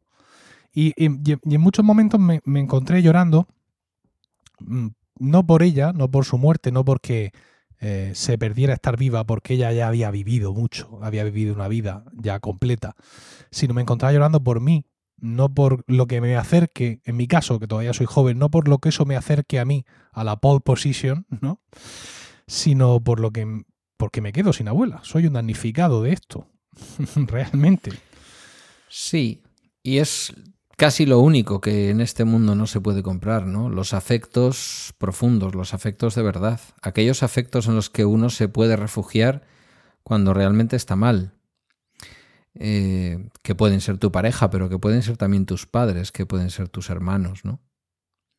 Una de las cosas que más satisfacción me ha dado a mí de volver a Galdácano, aparte evidentemente de empezar con la custodia compartida de Guillermo y estas cosas, ha sido eh, cerrar como todo el círculo de la pérdida ¿no? en, el, en el matrimonio. Es decir, volver a mi pueblo, que también lo perdí con, con el... Fue una elección. Fue una elección porque yo me compré casa donde yo trabajaba y fue una elección irme, ¿no? Una necesidad también en aquel momento. Pero volver ahora, volver a descubrir el comercio de mi pueblo, volver a muchas cosas que había perdido, es importante. Pero sobre todo es importante que yo ahora vivo a 150 metros de donde mis padres, aunque les visite poco, porque en ese sentido no soy un buen hijo, y vivo pues eso, a, a otros 200 o, o, por ahí de mi hermana. Y a 30 metros del lugar donde, bueno, no, no exactamente, pero sí emocionalmente donde, la, donde este mundo me vio no por primera vez y por donde yo vi también el mundo por primera vez. Entonces, mmm, esos afectos, esos lugares que son como nuestra casa, que a veces son lugares físicos y a veces son personas, son lugares emocionales, el, eh, cobijo de tu abuela, el mandil de tu abuela cuando eres niño, ¿no? Eh, yo creo que ayuda mucho, ayuda mucho en algunos momentos de la vida en que uno se siente solo. No sé. Mira, sí, mm, una cosa que me, que me, ocurrió ayer durante la comunión. Mi abuela desde hace ya algún tiempo, cada vez que le decimos algo, nos decía, ay, yo no sé si eso lo veré yo. Mm. Joder, abuela, por favor, eh, no sé si lo verás tú. Estás un poco achacosa, pero estás estupendamente. No te pasa realmente mucho. Como por supuesto que lo vas a ver. Esto lo lleva diciendo ya tiempo, ¿eh? Lo dijo en, en la comunión de mi primo uh, Daniel, porque mi tío Celso, alguna vez lo he contado, los hijos de mi tío Celso eh, son niños. Mi tío Celso también se casó en segundas nupcias y, y sus hijos mmm, tienen una edad muy próxima a los míos. Con lo cual, mi primo hermano Daniel hizo la comunión el año pasado. Mm. Eh, eh, entonces, con Rocío embarazada de Miguelito, ay, no sé yo si lo veré. Abuela, por amor de Dios, dejate ya la cantinela, que claro que lo vas a ver. Venga, tal. El bautizo de Miguel, no sé yo si llegaré. Abuela, por Cristo bendito. Y cuando le dije, le anuncié ya en su momento la fecha de la comunión de Isabel, también me dijo lo mismo. Digo, mira, abuela, paso de ti, porque siempre dices lo mismo y luego nunca te mueres. No, yo hablaba con ella así con esta franqueza, eh, porque, pues, porque me lo podía permitir, ella se reía, ella sí. me conocía un poco mi, mi, mi, mi, estilo en ese sentido, tal, es decir, que, que no se sentía ofendida. Yo, yo, tenía una relación con mi abuela muy llana en ese sentido y se lo podía decir así. Y fíjate, Pedro, que al final sí se ha muerto. Y ayer me dio, ayer Hombre, me dio, me dio un poco de pena ayer estar en, en, la comunión sí. y que no estuviera mi abuela. No por mi hija, mi hija le tenía mucho cariño y de hecho mi abuela nos había dejado un regalo para ella que le tuvimos que dar ya eh, ya habiendo fallecido mi abuela, porque no hubo momento desde que nosotros lo compramos en su nombre para que ella se lo diera en persona, unos pendientes mm. preciosos, ella lo agradeció mucho, me dio a mí un abrazo cuando se lo di. Es decir, que, que mis hijos sí, han notado la pérdida de sus bisabuelos, de los dos que han conocido, les han fallecido, eh, en cierta forma, ¿no? Evidentemente mi hija no estaba ayer pensando en su bisabuela Angelique, porque es una niña de 8 años y estaba feliz, afortunadamente para mí, feliz de recibir a Dios y feliz de tener su día con sus amigas de ambas cosas. Pero a mí sí me dio cierta pena, ¿no? Fue, al igual, que, hemos, al igual que hemos hablado del desapego del pueblo, desapego culinario, eh, siguiente, siguiente en la lista, por favor, ¿no? Vayan, vayan poniéndose en vista de despegue el, el próximo. Hay otro punto más que yo lo he tenido ya todo encima, que es la primera vez que tendría que estar y no está. Y no hablando de una comida cualquiera de toda la familia, sino en uno de esos grandes eventos donde siempre está toda la familia que está disponible. Y ese primer evento pues fue ayer mismo, en la comunión de Isabel, y pues eh, no pude evitar que un pensamiento y también algunas de las muchas lágrimas que derramé ayer fueran dirigidas a, a mi abuela. Es normal, ¿no? Yo creo que a nuestra edad, hoy lo hablaba con mi, con mi directora, que está también a la madre, le dio un ictus y lleva ya varios años cuidando de ella en la distancia, porque la familia de ella vive en Cantabria, entonces ella todos los fines de semana prácticamente son para su madre. Bueno, vamos llegando a esa edad, ¿no? A esa edad tú todavía eres más joven, pero yo ya con 51 años ya es esa edad en la que uno tiene que cuidarse sus propios achaques, al mismo tiempo que ya sus mayores están ahí. Pues mi padre ya con 74, mi madre, mi madre va a hacer 72 ahora, son todavía jóvenes, se conservan, pero bueno, pues mi padre ha tenido sus cosas. Y ya es ese miedo, ¿no? Ese miedo también, ese miedo al cambio, ¿no? Es decir, mm, suponte que no lo quiera Dios, mi madre le pasa cualquier cosa, ¿cómo nos arreglamos con mi padre? Eso es una cosa que yo ya en algún momento se lo he insinuado a mi hermana, ¿no? ¿Cómo nos arreglamos con papá? Porque él va a hacer la compra y muchas cosas, pero después, ayer dice, ¿qué? ¿Echamos un dominó? Después de comer que estuvimos en la comida familiar y el hombre viene con las damas. Pero papá, ¿no habías dicho echar un dominó? Somos cuatro, ¿cómo vamos a jugar a las damas? Eh, ay, sí, espera. Bueno, esas pequeñas cosas que dices, si faltara mi madre, ¿cómo nos organizamos con mi padre? Y si faltara mi padre, también de qué manera poder apoyarle a mi madre, ¿no? Eh, es que. Es que el mundo es complicado, ¿no? Isabel ayer hizo, Isabelita hizo ayer su primera comunión, ocho años. Todavía es difícil que piense profundamente en lo que supone la pérdida de su bisabuela, porque psicológicamente lo que nos vienen a decir los expertos es que es a partir de ahora cuando ella va a tomar conciencia realmente de lo que es la finitud de la vida. El concepto de que se ha ido al cielo le puede servir y tampoco termina de explicarse muy bien dónde está su abuela, aunque se lo expliquéis bien. Bueno, es el momento, ¿no? De que igual ya lo ha entendido, depende de su madurez.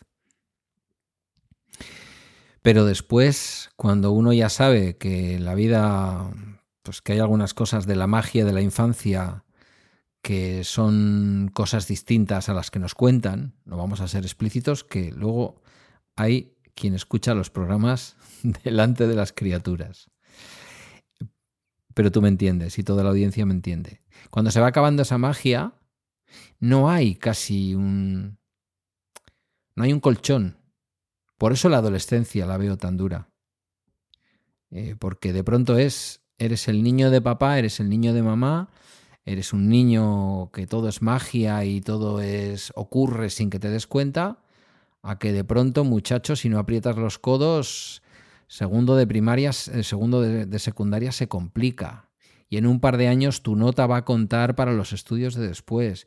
Y, perdón, ¿por qué puerta ha entrado a la vida de una manera tan dura, no? Hay una, una viñeta de Mafalda que en este sentido me gusta mucho. Está Miguelito, ¿conoces Mafalda? Sí, claro, por supuesto. Pues está Miguelito, que es el, el, que tiene el pelo como hojas de lechuga, que dicen también en una de las... Está apoyado ahí en la, en la calle. Y de pronto pasa un, un, chico joven que lleva así con, va con pantalón y chaqueta, y va eh, lamiendo una piruleta, y en la misma mano con la que tiene la piruleta, entre los dedos lleva un cigarro. Mm. Y se le ve así que tiene como tres pelos en la barba, evidentemente, pues como un estudiante universitario o de último año de ese bachiller argentino en ese momento, en esa eh, época en la que se desarrollan los cómics de Mafalda. Y se queda así mirándolo como desaparece de la viñeta, aparece Mafalda por el otro lado y Miguelito le dice a Mafalda, la vida no debería de echarte de la niñez sin antes haberte asegurado un buen puesto en la juventud. Y aunque, Es que- y, y aunque lo dice por, otro, por otra parte, eh, siempre que se habla ¿no? de ese salto de los niños, Sí. a, como tú dices, a la adolescencia, yo tengo muy en cuenta esa, esa- ese comentario de Miguelito, que creo que es extrapolable a lo que tú decías, ¿no? Eh, Porque muchas veces da la sensación de que les empujamos a ser mayores.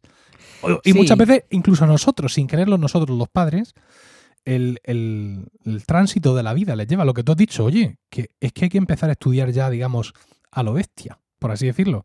Pero, Sí, y- sí. pero- pero si hace dos días estabas papá tirado en el suelo conmigo montando Lego, ¿qué me estás contando? Claro. ¿no? Claro. Eh, yo tengo un juego con Guillermo que a él todavía le gusta. A veces le vergüenza, pero otras veces le gusta. Que le digo, venga, ven aquí. Le cojo como si fuera un bebé, evidentemente sentado en el sofá. Vete tú a coger a ese tiarrón ahora ya en brazos, ¿sabes? Imposible para mi espalda. Me siento yo en el sofá y le digo, ven aquí. Y le cojo como un bebé y le digo, haz de bebé. Y empieza...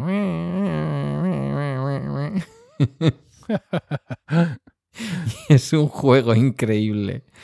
Es un juego increíble, pero eso se fue. Eso se fue y se les va de un día para otro. No sabes cuándo. Sí, No sabes en qué momento ocurre, ¿no? sí. Ah, ah, en, en casa, por ejemplo, que ahora tenemos a Miguelito, que tiene ocho meses, cuando de pronto vimos, hace ya unas semanas, que le estaban saliendo los dientes, mi mujer se pone a llorar. Porque su bebé pequeñito, ¿sabes? Digo, pero su bebé pequeñito que pesa, por cierto, 10 kilos y medio en canal, ¿vale? Madre mía, la lactancia materna. Tremendo. Eh, le tuvim- íbamos a hacerle una prueba de, la- de, de los achaques que tuvo renales cuando a los pocos días Sí. de nacer, te acordarás. Sí, Y- sí. No se la pudimos hacer porque no la encontraban para tomarle la vía. Aquí, aquí a Michelin. Eh, claro, ahora hace cosas y estás deseando que haga cosas porque quieres que tus hijos crezcan. Y se hagan grandes y vivan felices y vivan sus vidas como tú has vivido la tuya. O mejor si es posible, ¿no? Pero no deja, digamos, de decir, jolín. Ahora que ya tenemos otra vez otro bebé con lo que nos gusta a nosotros y este ya está echando los dientes, que va a ser lo siguiente, ¿no? Me va a traer una novia a casa, todo así como muy dramático.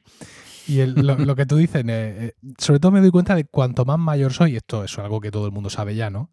Cómo pasa el tiempo cuanto más mayor eres. ¿no? Antes un curso académico en el instituto o en la universidad se te hacía eterno y ahora mm, tienes la sensación de que todavía hay arenilla por la casa de cuando viniste de la Mm. playa y, Sí. y ya estás otra vez buscando que vas a alquilar para irte en el siguiente verano. Habrá quien piense que yo lo, lo utilizo como muletilla o como pose, ya que no tengo esas entradas tan preparadas que, que haces tú en el daily. Habrá quien piensa que. o quien piense que yo lo hago, no sé, como por repetirme un poco y tener un, esa muletilla de comienzo, ¿no? Pero yo casi todos los días, cuando voy a grabar, hoy me pasaba, ¿no? Digo, ya, ya es 20 de mayo. Ya es 20 de mayo. Le escuchaba en un perspectiva a, a David Sí, sí, sí. decir, ¿no? Lo de, no, no, ¿para qué vamos a mover mucho el árbol de Navidad? Sí. sí, y, yo, y yo creo que creo que tuiteé algo, le tuiteé y le dije, David, estoy contigo a muerte. O sea, Total, aquello fue muy bueno, muy ingenioso. mm, es que ya, ya es que... Yo todavía Pum, tenía, ya to- está. todavía había restos de los regalos de Reyes por casa y tenía a Isasi en el oído diciendo que la Semana Santa estaba encima y que el verano también. Claro, pero es así, es así. Yo, hace ya un mes por lo menos que vinieron las compañeras. Hay una que es una viajera insoportable, de estas que dice, sí, además es que si no lo haces a tiempo ya te dice, yo ya es que he cogido el vuelo, ya he cogido el vuelo. A ver, pero tú eres de las jóvenes, déjanos primero elegir a los viejos. Eh, y claro, llega febrero y dice, ¿cuándo hablamos de las vacaciones? ¿De las de Semana Santa? No, no, verano, verano. Es que me ha preguntado Pablo que a ver, verano. Pero oye, pero espérate un poco. Pero luego todo ocurre rapidísimo. Todo ocurre muy rápido. Yo tengo esa sensación. Eh, no lo sé, pensé que con la edad sería al contrario, ¿no? Que, que el tiempo lo vives de una manera más pausada y tal. sí que creo, fíjate, Emilio, yo tengo la esperanza de que a partir de una determinada edad, no he llegado a ella todavía, eh, sí que se reconcilia uno con la vida y con la idea de la propia muerte, ¿no? De decir, oye, que yo lo que he vivido, lo he vivido y ha estado bien, ¿no? No me quiero morir, pero bueno, pues cuando toque, ya está. Es un ciclo que hemos cumplido. Eh, pero no lo sé, yo no sé si voy a llegar a eso, fíjate. Eh, Muy complicado, me parece a mí. La idea del paso del tiempo es tempus fugit, ¿no? Creo que ya, ya, tengo que ser yo muy viejo. Y, y, mis hijos, por tanto, ya muy mayores, ¿sabes? Y, y, lo mismo, claro, incluso si tengo nietos ya, no querré perderme nada. Entonces, mm, no lo sé. Yo, ah, claro, no es lo mismo decir esto con 45 años que decirlo como mi abuela. es que, claro, mi abuela nos quería muchísimo a todos. Quería a sus hijos, quería a sus nietos, quería a sus, a sus bisnietos. Pero a ella sí le había llegado ya ese punto de decir, madre mía, ¿sabes? Mm, si yo ya estoy, mm, si yo lo que tengo que hacer es que me lleve ya el Señor y, ya... Por eso, por eso cuando, cuando mi madre y mi tío me preguntaron, Mm, les propuse el siguiente epitafio para, para poner en, la lápida de, mi abuela. Es un trozo de eh, el Evangelio según San Mateo. A ver, lo tengo por aquí, sí. Capítulo 11, versículo 28. Venid a mí todos los que estáis trabajados y cargados, que yo os haré descansar. Me pareció especialmente adecuado para mi abuela porque cuando a su padre lo mató una mula, y se tuvieron que ir al, campo con, mm. con, sus abuelos, mi, mi, abuela tuvo que empezar a trabajar con, a una edad muy, muy pequeña, a hacer pues todas las labores del campo que una niña era capaz de hacer. Y no dejó de trabajar, evidentemente, hasta que se jubiló. Incluso después, ya también por, poco, por propio ocio, pues seguía ella cosiendo y trayendo algunos productos para algunas clientas y tal. Y la sensación que yo tenía de verla en estos últimos, eh, estos últimos meses de su vida era que efectivamente todo ese trabajo ya estaba cayendo sobre ella, las manos muy deformadas de todo lo que había cosido, ¿sabes? Y que realmente, por mucho que ella nos quisiera a nosotros, si nosotros la quisiéramos a ella, para ella ya había llegado el momento de descansar. Y luego el otro lado, ¿no? Aquel que se fue, su marido, cuando todavía quizás tenía una vida por delante por vivir, ¿no? Que eso también es una cosa que, pues a mí cuando me ha tocado vivir en la familia, mm, dices, ¿por qué no? Son esas cosas que a veces te alejan. Cuando más lo necesitas, te alejan más de creer que alguien puede estar manejando los hilos de, como cantaba el otro, ¿no? De esta vida loca, loca, loca. Hmm. Eh, pero bueno, mm, esa es un poco la, esa es un poco la vida, ¿no? la familia de mi padre en el pueblo, en Carratraca, son los Margaritos. Eh, no son los hijos de Pedro ni, ni los Sánchez, son los Margaritos, porque mi abuela Margarita, aunque cuando falleció mi, mi abuelo, ella ya tenía hijos, ya tenían ambos hijos mayores, pues porque mi padre nació cuando su hermano estaba en la mili, o sea que hazte una idea que mi abuela no se quedó precisamente con niños pequeños recién nacidos.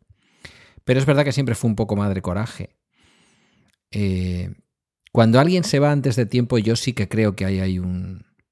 Yo creo que la vez que más he llorado más profundamente, y no en una iglesia, sino en toda mi vida, con todas las cosas que me han pasado, sin ninguna duda, fue cuando perdí a mi prima con 31, ¿no? Eh, son esas cosas que dices, ¿por qué? Y el epitafio que has elegido, que me parece precioso, es, por una parte, el reconocimiento del cansancio de tu abuela, Angélica, pero por otra parte también, como si dijéramos, ha llegado el momento. Ven, no tengas miedo, que ahora, ahora es cuando toca, ¿no? Ahora es cuando toca. Entonces, nosotros, yo quería a mi abuela con locura, pero 94 años, mm, pues lágrimas las justas, ¿no? Realmente que no sufriera y, despedirla con todo el amor del mundo. Que nos hubiera gustado que hubiera sido bisabuela más años y que Guillermo no la tuviera nada más que en un recuerdo de fotos y así. Pues sí, pero, pero bueno, alguien que se va con 94 años es alguien que ha tenido una vida larga. Dura a veces, buena otras veces, pero larga en todo caso. Tenemos que... Yo creo que tenemos que hacer un esfuerzo especial. Mm, y fíjate, a alguien le puede parecer que estamos haciendo un episodio muy lúgubre, ¿no? Pero tenemos que hacer un esfuerzo especial por no perder todo aquello que nuestros mayores han atesorado y han guardado durante generaciones. Hay unos versos de Ángel González que habla, no sé si, no sé si fíjate, creo que se lo pedí y que como siempre me regala, eh, eh, José Escolar grabó en un, en un episodio de lo que ahora es versos a voces que hablan ¿no? de los siglos y siglos trepando por cuerpos y vientres de mujer y se va simbolizando cómo en realidad no es que los neandertales o los sapiens fueran nuestros antepasados de manera genérica, es que fueron nuestros antepasados de manera literal. Y todo eso que nos han ido legando generaciones y generaciones, a ver, no digo yo que no tengamos que progresar, ya me conoces y ya sabes cómo pienso, pero todo lo que podamos dejar a nuestros hijos de lo que hemos recibido de nuestros antepasados, eso que se llevan. Antes hablabas, por cierto, y, quería decírtelo porque ha sido una pulsión muy fuerte al escucharte. Antiguamente, en los tiempos de Franco, una de las cosas que se hacía con quienes hablaban euskera era tacharlos de paletos y de pueblerinos, ¿no? De caseros, de... Sí, en sentido, hoy se puede utilizar casero en el buen sentido, señor de caserío, una señora de caserío, pero en aquella época incluso se aldeano se decía, casi como insulto. Aquellos que intentaban hablar castellano, que igual no habían tenido la ocasión de alfabetizarse en castellano, y hablaban un español, un castellano, que me gusta más la palabra castellano, un castellano con mucho acento. Bendito sea. Eh, quiero decir, eh, y si lo que hablan en tu pueblo es una variante estupenda y maravillosa del español. Quítale el condicional porque ya te digo yo que lo es, ¿no? alguien le puede sonar y más, ¿no? Ya hablamos, creo que en el episodio anterior, de esta corriente que hay ahora de hacer mofa de lo que es Murcia, ¿no? Que está muy bien, es muy sano también.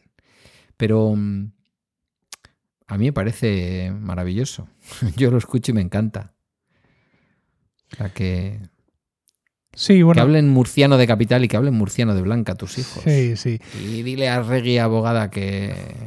Es que a Regui abogada. Que no se enfade. que no eh, se enfade. Con su ascendencia navarra, pues claro. Navarra sí, pues oye, pues está bien. Claro, entonces pues. Pero los navarros tienen su acento, ¿eh? Ojo. Y su familia materna, que es de aquí, de, la Puebla, de aquí al lado de, Murcia Capital. Que parece que solo viene de la, de la Regui a veces, mi señora.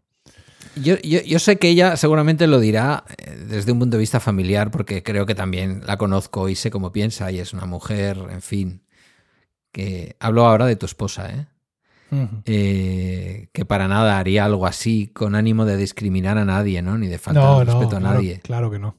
La conozco lo suficiente como para saber que eso no es así. Y la he oído mucho cuando hacía trending, aquellos trending que se calzaba, y sé perfectamente que no opina así pero que se quite ningún complejo.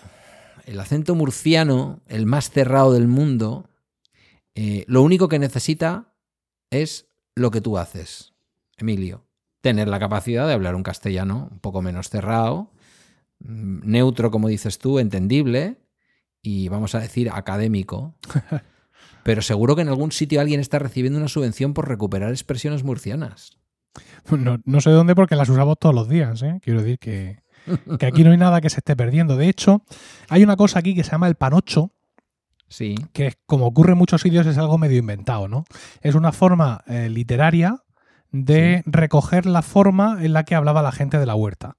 Entonces, pues al final construyes un medio idioma nuevo que nosotros no usamos como idioma, evidentemente porque no lo es, sino que lo usamos de forma eh, festivo-cultural. Es decir, nosotros tenemos los panochistas. Los panochistas es gente que con ese panocho que se ha construido por, nuestros escritores y por nuestros poetas y, por nuestros hombres mayores del pueblo, eh, construyen, eh, hacen eh, pregones y poemas en panocho. Ajá.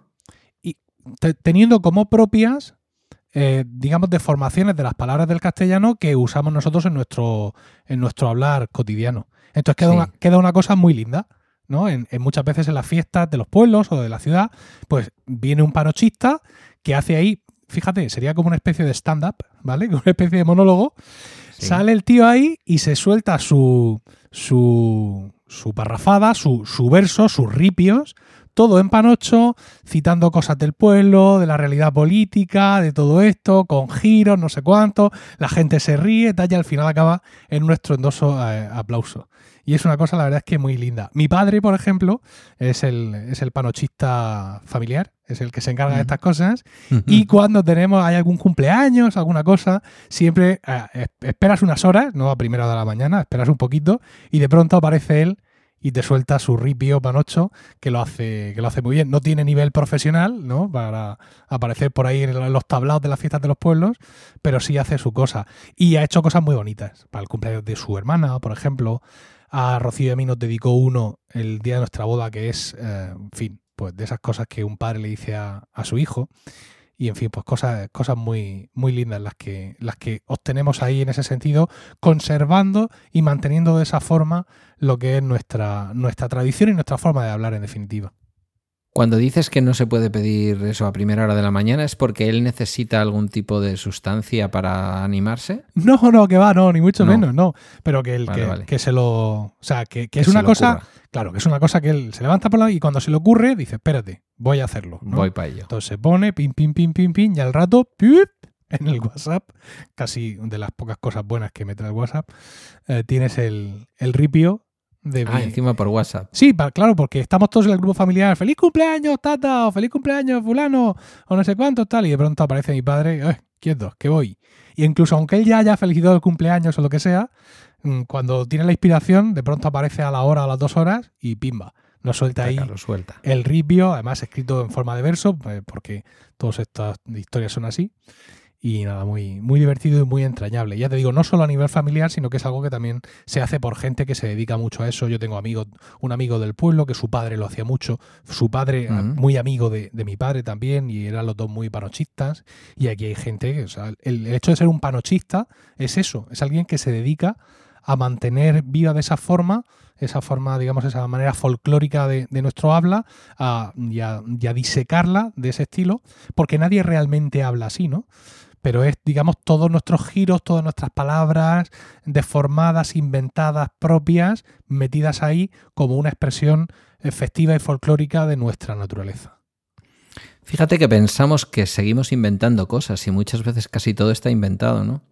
Ayer estaba viendo con Guillermo una semifinal de una pelea de gallos, que esto le gusta mucho, ya sabes, peleas de gallos, no de esas peleas de gallos en donde los animalitos se, se picotean hasta la muerte, sino, eh, eh, bueno, eh, rimadores de hip hop, ¿no? Retándose y, diciéndose barbaridades los unos a los otros y tal. Y aquí eso es como lo supermoderno. Están ahora los chavales con ese tipo de cosas. una cosa extraordinaria, la cultura urbana y tal. Pero aquí, en el mundo rural, antiguamente y hoy, mm, ahora ya no sé si lo da la Euskal Televista 1, la, ETV, la televisión pública vasca en euskera, pero antiguamente se, se retransmitían los campeonatos de Bercholaris, los, el, el, el Euskal Herriko Bercholari Chapelketa, ¿no? Es decir, el campeonato de Bercholaris del País Vasco de Euskal Herria, como queramos llamarle. Y en el fondo es gente que también normalmente es un reto, es como una especie de pelea de gallos en el que yo te digo a ti cualquier barbaridad, retándote, poniendo en duda tu capacidad para hacer lo que estás haciendo, para rimar, eh, que tus rimas son malas, que no sé qué, que tal, que cual, o metiéndote con tu metiéndome con tu manera de hablar porque eres de una zona, de una comarca distinta a la mía, torciendo el idioma vasco también para que a veces algunas rimas cuadren. Fíjate que estamos hablando de, por una parte, de un, bueno, de un, no sé si llamarle jerga, ¿no? Una derivación o un... No creo que llegue a la categoría de dialecto, no lo sé, tú me lo dirás, no quiero que se enfade ningún murciano frente a lo que tiene la consideración de un idioma como es el euskera, pero estamos hablando realmente del, del mismo tipo de, de, cultura y de diversión popular. Y lo, y lo, enlazo con los chavales de 16 años diciéndose cosas encima de un escenario patrocinados por Red Bull. Mm. No, yo no creo que esto, esto no es un dialecto. Quiero decir, esto es una cosa de mm, Una jerga. corte casi, ¿no? Podríamos cultural y folclórico, Mm. pero ya te digo que el panocho que tú escuchas a un panochista eh, subido a su escenario, eso no es algo que se hable por ningún lado. Porque Ya. eso es algo, Una es algo que se- caricatura. efectivamente, es algo que se ha creado así acaso, acaso hecho y la verdad es que está, está muy bien. Bueno, menos mal que hemos terminado un poco arriba, ¿eh? Con este tema Sí, sí, sí, claro. Yo pienso Claro, que tenemos que aprovechar antes de que me inunde otra vez la nostalgia o, la, o la pena por mi pérdida. Tendríamos que aprovechar para, para terminar, ¿no? Claro que sí, yo creo que sí. Pues venga. Em, bueno, segundo episodio. Sí, Eh, nos queda poco para ser un podcast, Emilio. sí, sí, efectivamente. Eh, damos nuestra página web, Damos, Que démosla. démosla, que es laextrañapareja.net, Sí, si no la recuerdo mal. sí. Mm, ¿Qué otros medios de contacto? Pues ahí están todos. Ahí están todos, Sí, ¿no? a ver, básicamente ahí Sin puedes escribir comentarios sobre cada capítulo, ¿no? Vale. Quiero decir que, que es básicamente lo que, lo que buscamos, ¿no? Que aparte de que disfrutéis escuchando el programa, como ya nos habéis dicho que hicisteis con el primer capítulo, que si tenéis algo que aportar, algo que comentarnos, pues ahí mismo eh, lo hagáis. Y si es algo muy privado, pues seguro que encontráis formas de hacérnoslo, de hacérnoslo llegar. Hay cuatro comentarios. En, Sí, los he leído. Sí, sí, sí, de Israel, de J.R. Bath, Castizo y Ice and Shade también. Aparte de en Twitter también mucho. ¿eh? También nos dijeron Sí. mucho en Twitter con el primer capítulo y mucha gente que ya estaba deseando escuchar el segundo. Digo, pero si os habéis, acabáis de comer dos horas de podcast, ¿qué estáis pidiendo más? La, la repercusión, desde luego, en, en las suscripciones, que sabes que es lo que yo suelo leer más en, en FeedPress, yo me he quedado, eh, bueno, gratamente sorprendido. Eh, y también hay algunos comentarios en, en Apple Podcast, Sí, también algún hater también. que, que- que no ha querido dejar comentario, que ha votado. Ay, me encanta. sí, Me encanta la gente que hace esas cosas con nocturnidad y alevosía, disfruto mucho. ya nos ha dado una estrella. Eh, pero bueno, yo creo que sobre todo es que los dos quedamos muy contentos con el resultado. Yo ya he utilizado la portada, incluso el otro día dando una charla a bachilleres. Mm. Se quedaron muy extrañados. Y bueno, pues nada, que hasta aquí el segundo episodio de La extraña pareja. Que nos escucharemos, pues yo calculo que más o menos en un periodo de tiempo similar, pero que esperamos sobre todo eso, que nos deis feedback y que nos contéis qué os ha gustado y qué no os ha gustado del, del episodio. Emilio, lo dejamos aquí, ¿te parece? Sí, aquí lo dejamos. Eh, muchísimas gracias a todos por el tiempo que habéis dedicado a escucharnos y, y por el cariño que ponéis, evidentemente, en todo el feedback que, que nos soléis dar y que espero que nos sigáis dando. Un abrazo.